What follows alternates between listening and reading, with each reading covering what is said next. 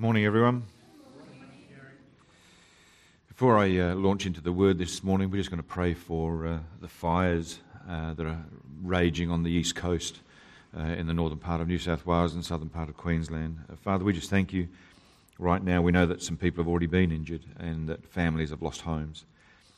Uh, Father, I pray right now that you would lead and guide the powers that be to stop these fires from going any further. We pray against any further loss of life or injury, and we pray against any further loss of homes or property. And we ask you to give great insight and keep our emergency service workers safe. Father, in Jesus' name, would you go before them and surround them with your grace and angelic host would be released on assignment around each and every one of those people and the families that are in, uh, in the, uh, uh, the danger zone.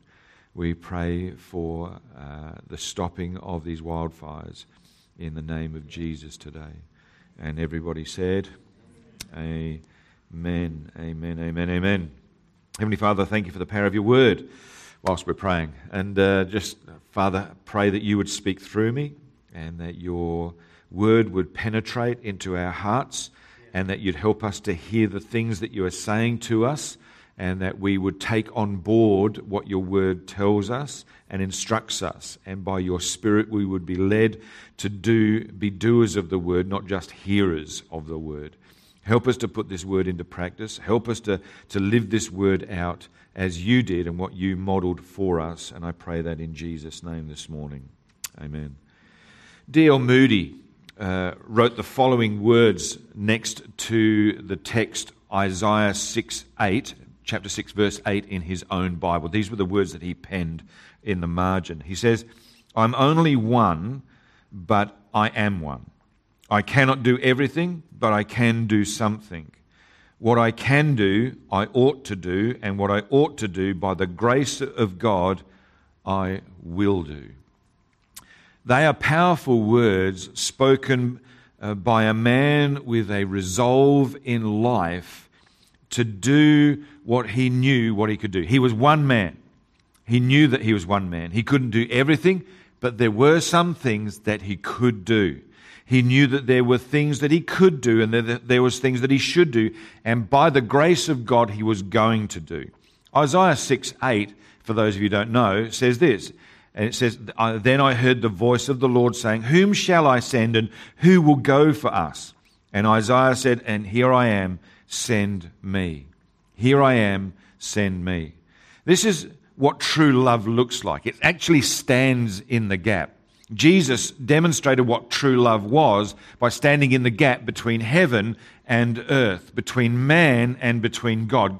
Jesus stood in the gap we understand that that's what he did. Jesus said in heaven, you know, God's got this assignment. He says, hey, here I am, send me.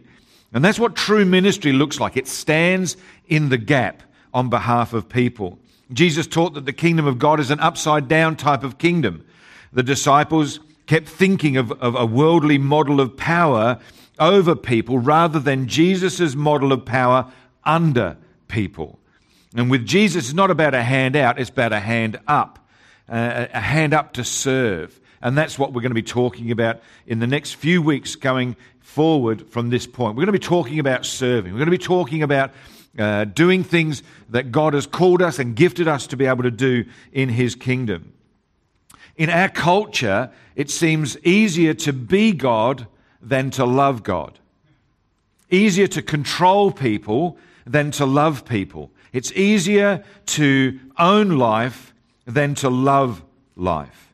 Jesus asks us, He says, Do you love me? And we say, Well, uh, can you answer this question first? Can I sit on your right hand or on your left hand? Which one do I get to sit on before I answer the question about whether I'm going to love you?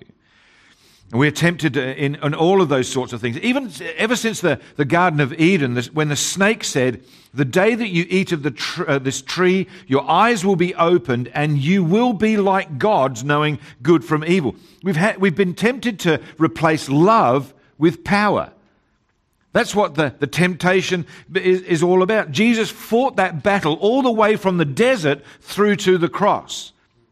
He fought to, to display and to model and to example love even though he was full of power and could have done anything that he chose to do because he was God who was attached and filled with the person of the Holy Spirit, could have done anything. But he chose instead to love.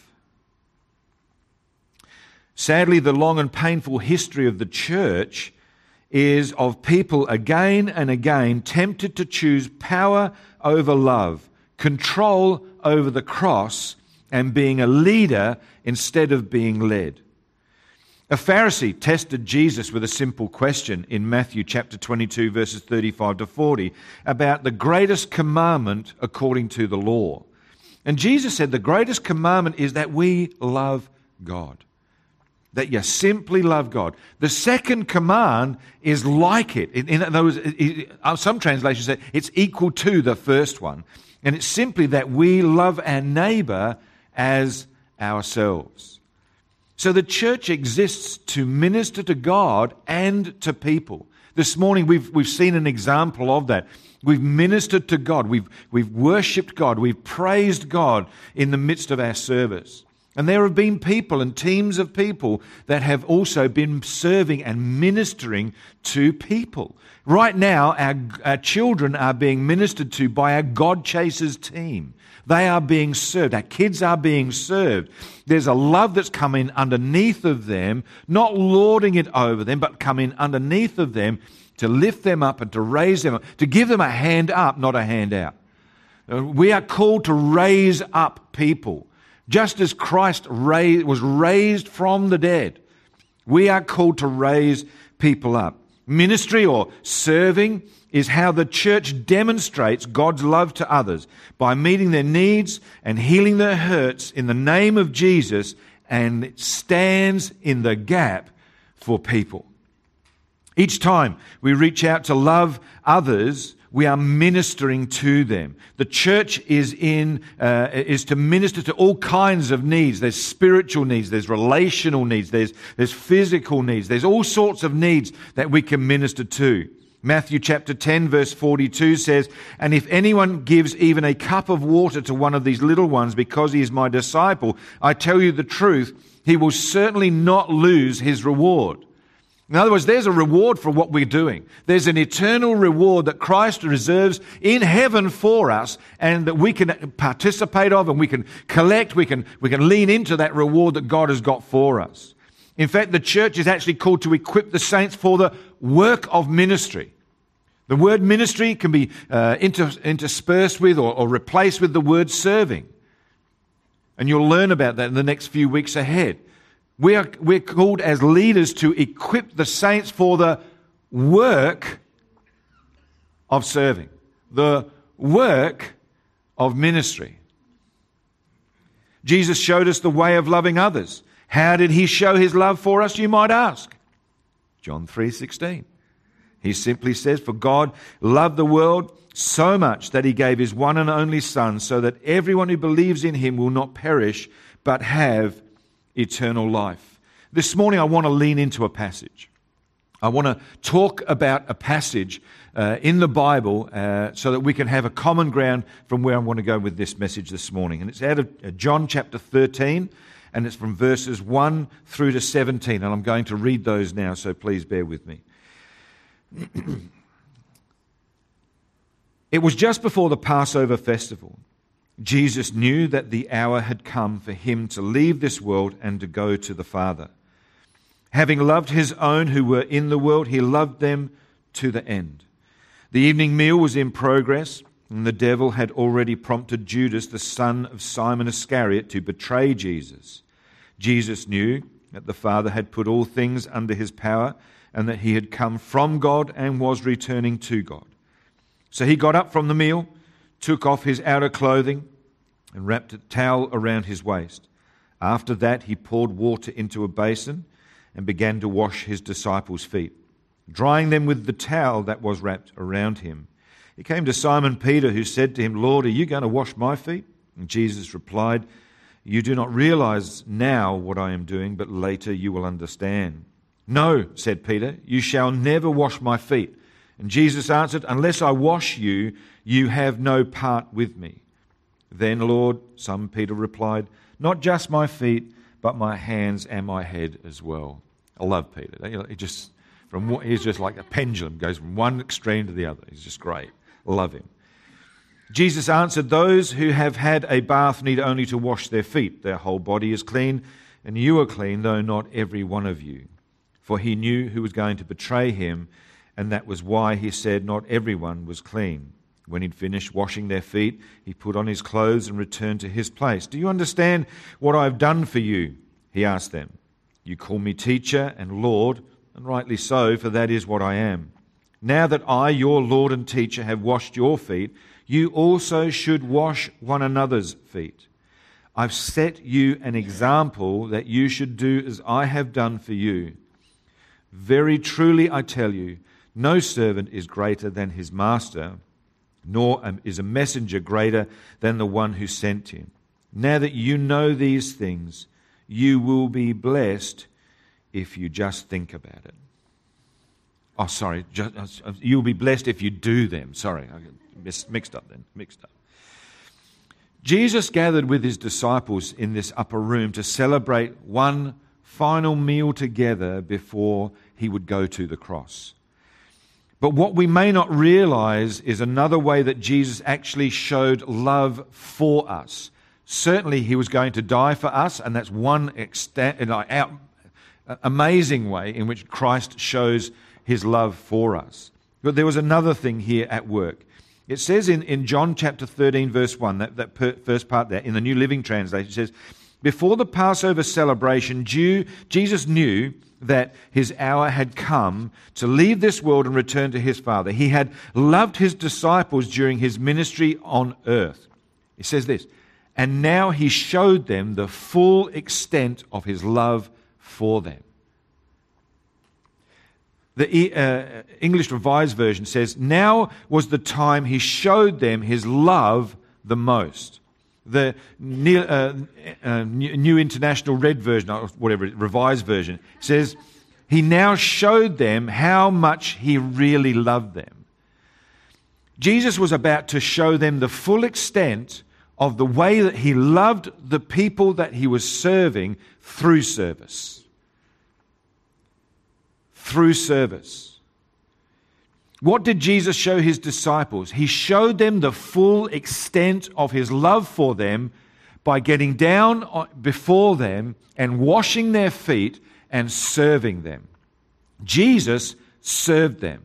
It's important to know that it was the custom of the day for a host to provide a servant at the door at any particular dinner party to wash the feet of the guests who were arriving. Remember that in those days, people walked with sandals down dusty streets and roads, and they reclined at these tables. These tables were low tables, about 18 inches maybe off of the ground. So what you did was when you reclined at the table, okay, you were quite often, you might have had someone's, if you're really lucky, you had someone's head leaning against you because then you'd have like lying opposite to each other. But sometimes you'd have someone's feet really close to your head.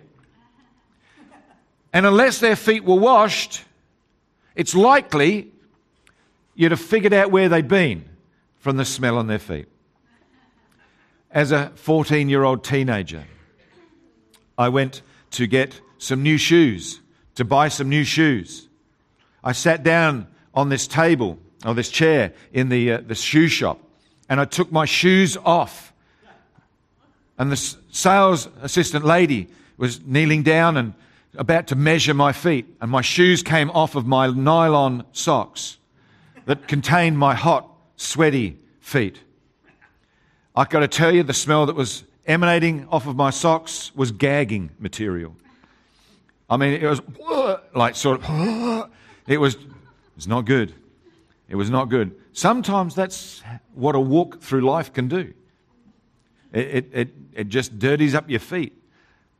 And this is what Jesus is, is bent down to because eh, eh, having a foot washer greet the guests at the door was standard practice, much like we have someone maybe at the, the door of our church to, to greet guests. Jesus and his 12 disciples are all at the table. Jesus looks at the water, he looks at the filthy feet of his disciples. Perhaps we might see it in his eyes. He's, he might be thinking, unbelievable. Unbelievable. After three years of sermon after sermon, illustration after illustration, story after story, confrontation after confrontation, not one of them is willing to serve their brothers and wash their feet. What's even more heartbreaking is that not one of them washed Jesus' feet. After giving every chance for one of these guys to stand up, to grab a towel, and to do what needed to be done, he walks quietly to the water basin, removed his outer clothing, he wraps a towel around his waist, and exactly the same way that any servant would have done. And he pours water into the basin, and he kneels down and washes the feet of all of his followers, including Judas. Including Judas. Verse 15 of John 13 says, Jesus said to his disciples that I have given you an example that you should do as I have done. This morning I want to give us Jesus' example, three in one. A three in one example that Jesus gives us from this passage this morning. When Jesus washed his disciples' feet, number one, he showed us that he loved his disciples. Jesus loved his disciples. In verse 1, it says, He showed them how much He really loved them.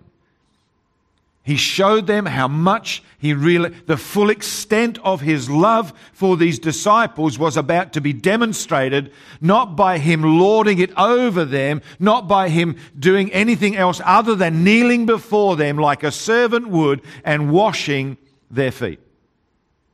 We need to remember that these disciples weren't an easy bunch to, love, to love and to, le- to lead. They argued about which one of them was going to be the greatest. One of them was about to betray him. One of them would deny him, and all ten of these guys would, would desert him in his hour of greatest need. Jesus had the right motivation for serving his disciples. His motivation was love. And that's what we need to do as, as representatives, as Christians who are being formed into the image of Christ, is that we need to have a love for people that drives us to serve them, not to be served. We've got to have this love for people, a love for people that gets us over ourselves about our own level of importance and to serve other people.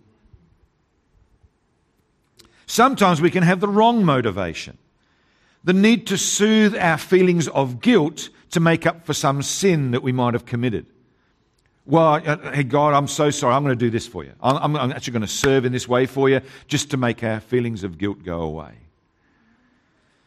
Or uh, maybe we, are going to serve because we want to earn God's favor, because we think that if we uh, serve Him more, He's going to bless us more.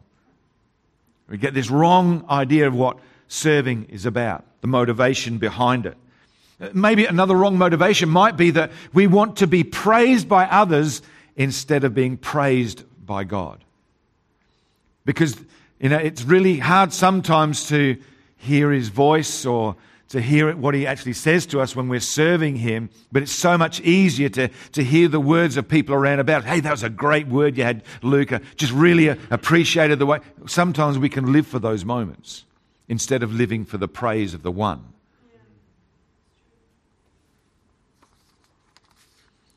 Love for others starts with a love for God. When we discover that God loves us with an everlasting love and we matter deeply to Him, we want to obey Him.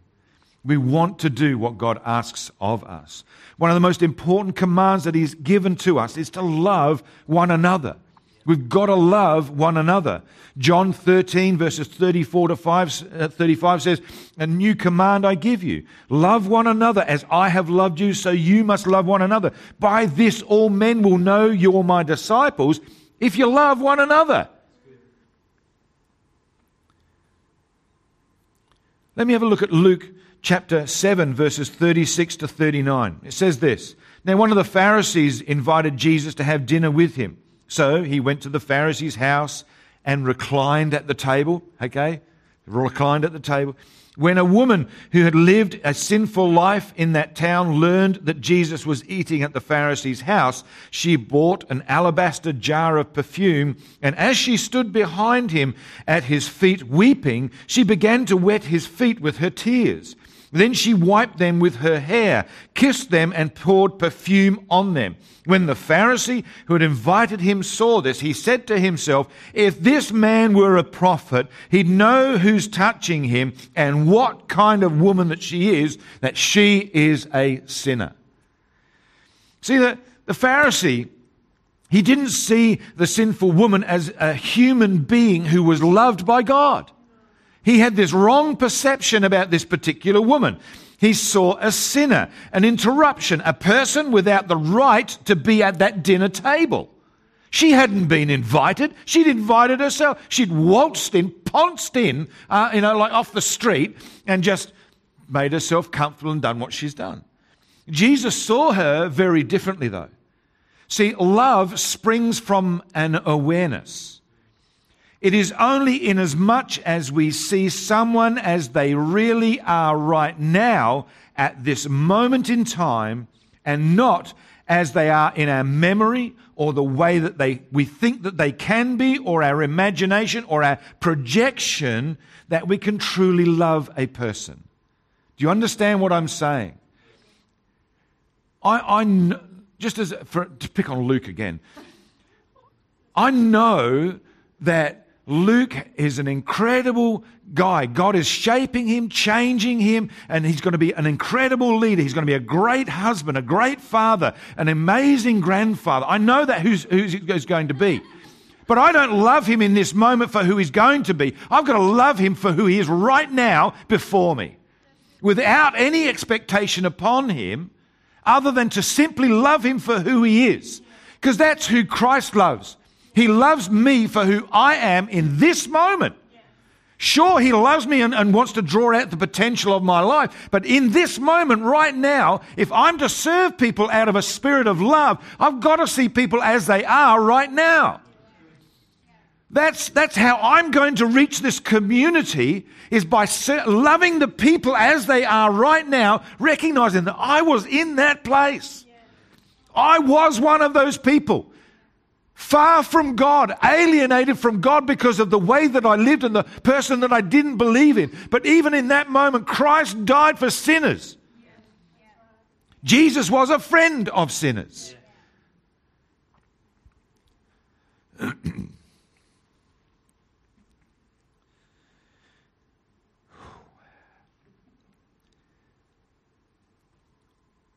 See, this is the deal unless we love a person as they are, then it's not the person we love, but the idea that we have formed in our minds of this person. Or this person as an object of the desire, it's not who they are in themselves. Therefore, the first act of love is to see the person as they truly are. Warts and all. Everything that ticks us off about them is a part of who they are. And we're called to love them. Because I can guarantee you that there are things about you that tick them off. And we're called to love you too.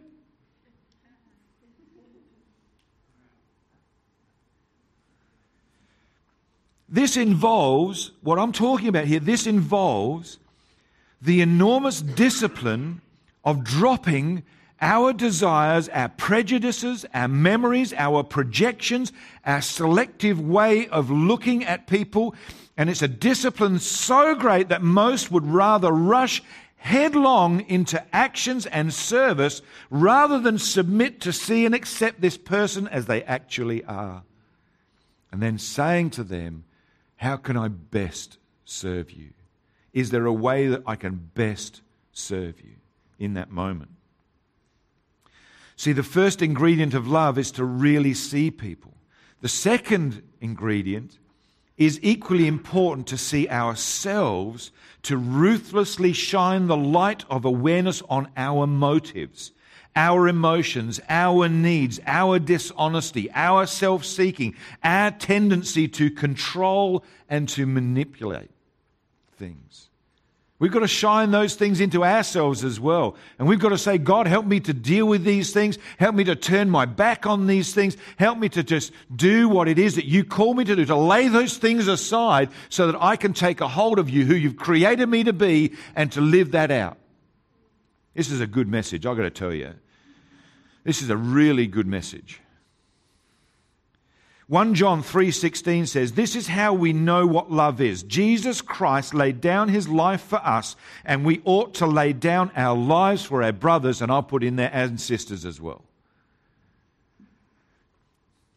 1 John 4, 10 to 11 says, This is love, not that we love God, but that He loved us and sent Jesus as an atoning sacrifice for our sins. Dear friends, since God so loved us, we also ought to love one another. How can I be like Jesus? By having the right motivation that we need to serve others because of love. Secondly, when Jesus washed the disciples' feet, he showed us that Jesus was focused on the needs of others. He showed us that he was focused on the needs of others. Often people uh, in the, uh, are in the business of looking out for number one. That was true in Jesus' day, and it's definitely true today. From the moment of birth, people urge others to meet their needs. The infant cries out for mum, come, comes to, to feed and to change them. A toddler whinges until dad stops playing with one and gives the attention to the other one. A teenager demands privileges and rights without the responsibilities that go with them. Adults often seek the highest paying jobs, the most comfortable homes, the most prestigious cars, and are willing to go to considerable trouble to achieve those ends. We're obsessed with having our own needs met, but Jesus was different. Jesus was different. During the Last Supper, Jesus knew that he would die in just a few short hours. And when it came time to be, uh, it would have been normal for him to be consumed with his own concerns. He was focused, though, on the needs of the disciples in that moment. He recognized that they needed their feet washed and he wanted to demonstrate and model something to them that would last them for an eternity. Jesus took upon himself the very nature of a servant before the benefit of others. He did that for the other people. And in Philippians 2 verses 3 to 8, we understand that that's the nature that he took on. He let go of the nature of being God and he took on the nature of a servant and served. John 13, 3 says, Jesus knew that the Father had put all things under his power. In other words, he knew he was the Son of God and that he had come from God. In other words, he knew where he had come from and he was returning to God. He knew where he was going. That's who Jesus was. Jesus, who existed in the very nature of God, took the nature of a servant. The nature of God was not exchanged for the nature of a servant, it was revealed in the nature of a servant.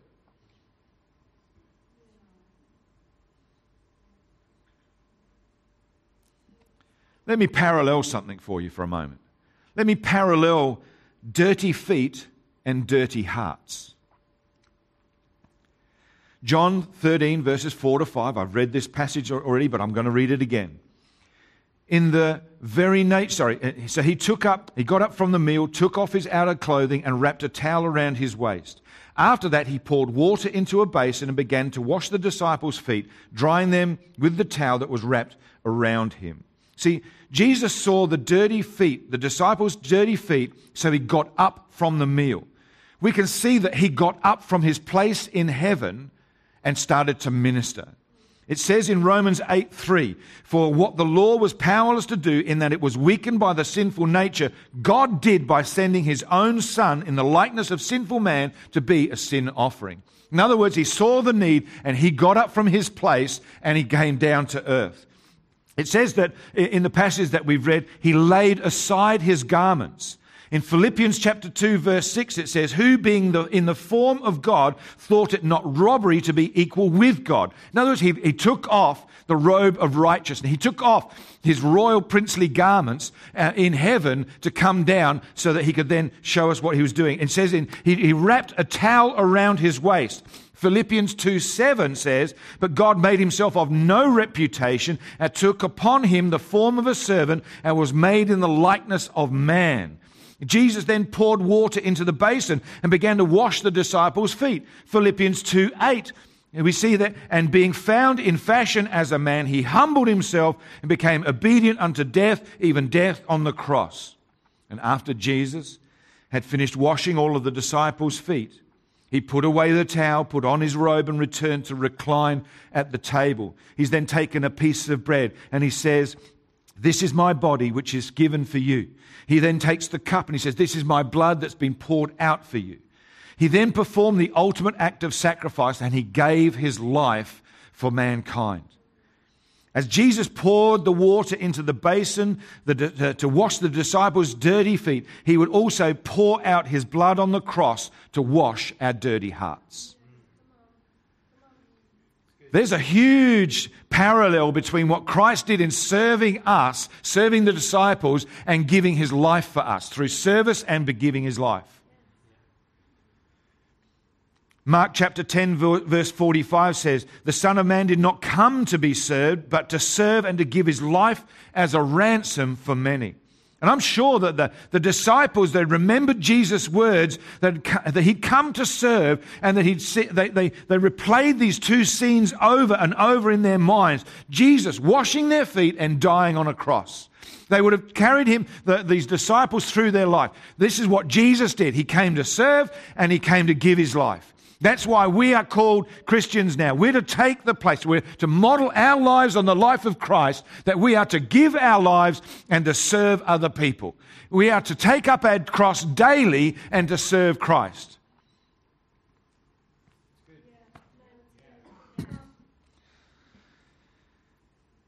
How can we be like Jesus? By having the right attitude that we serve others with humility.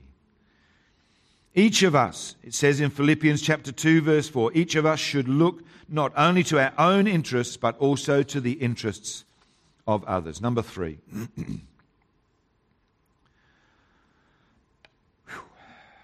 when Jesus washed his disciples' feet, Jesus showed us influence comes from serving others. Influence comes from serving others. What does it mean to be like Jesus? It means that we serve others. But most people don't realize that true influence doesn't come from being served to say that we have arrived, but rather from serving and giving our lives for others. Mark 10:43 says, "Whoever wants to be great among you must be your servant." Luke 22:27 says, "Who is greater? The one who is at the table or the one who serves? Is it not the one who is at the table? And Jesus says this powerful word. He says, But I'm among you as one who serves.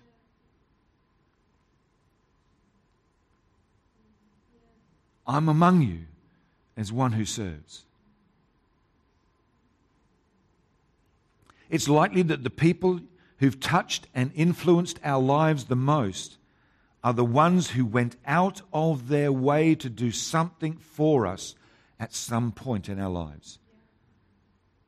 We can forget everything that they did wrong because of one moment they did something that touched us to the core of our being, and we'll never forget it.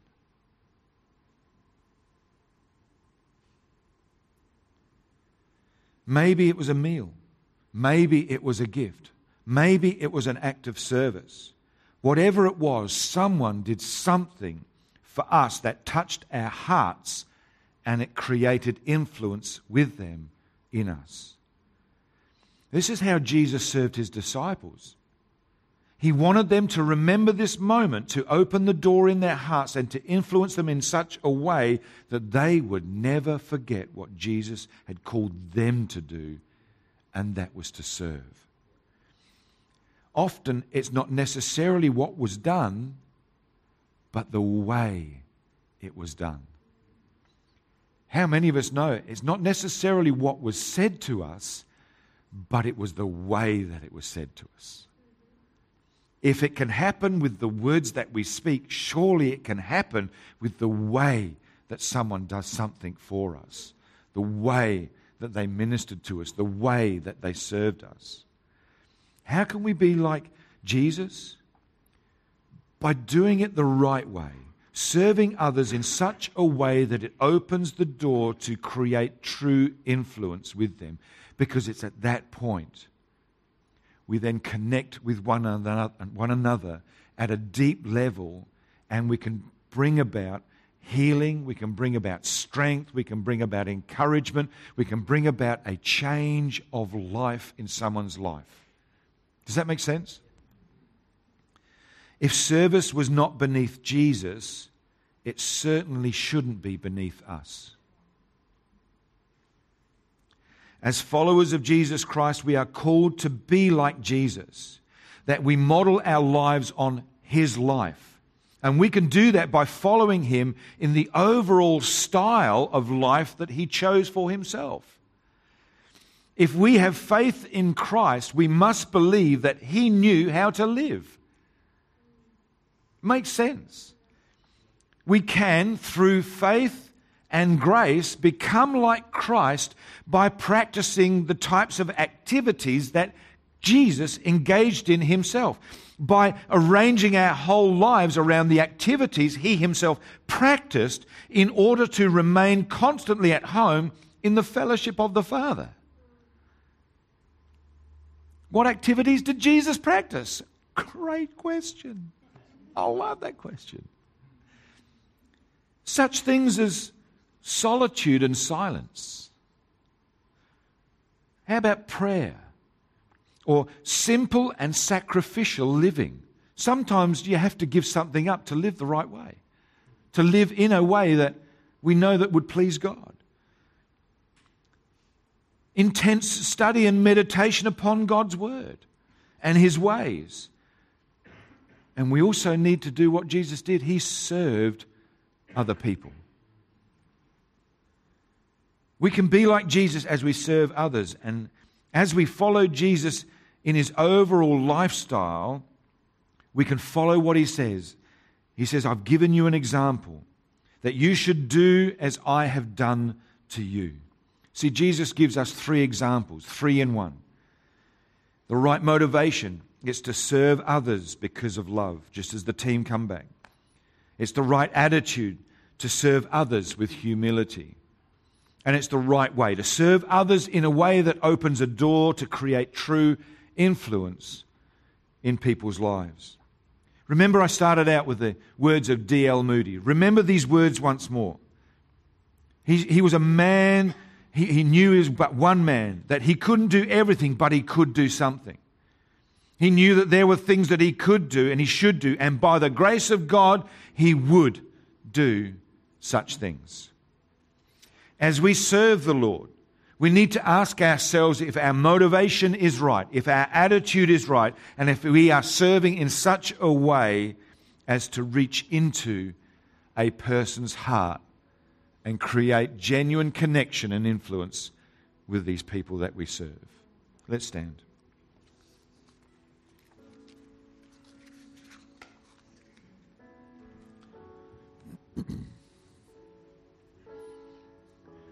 I almost feel like that this is a meal that we've had this morning, a genuine meal. And sometimes, you know, like before we take of the, the Lord's Supper, where the bread and the juice, it says in Corinthians that we are to examine ourselves first, the motivation of what we're doing, why we're doing things. And I think that it's, it's it, I just feel like it's something we need to do right now in this moment is to ask ourselves what has been my motivation? What has been my attitude? And what is, what's the way that I've done this?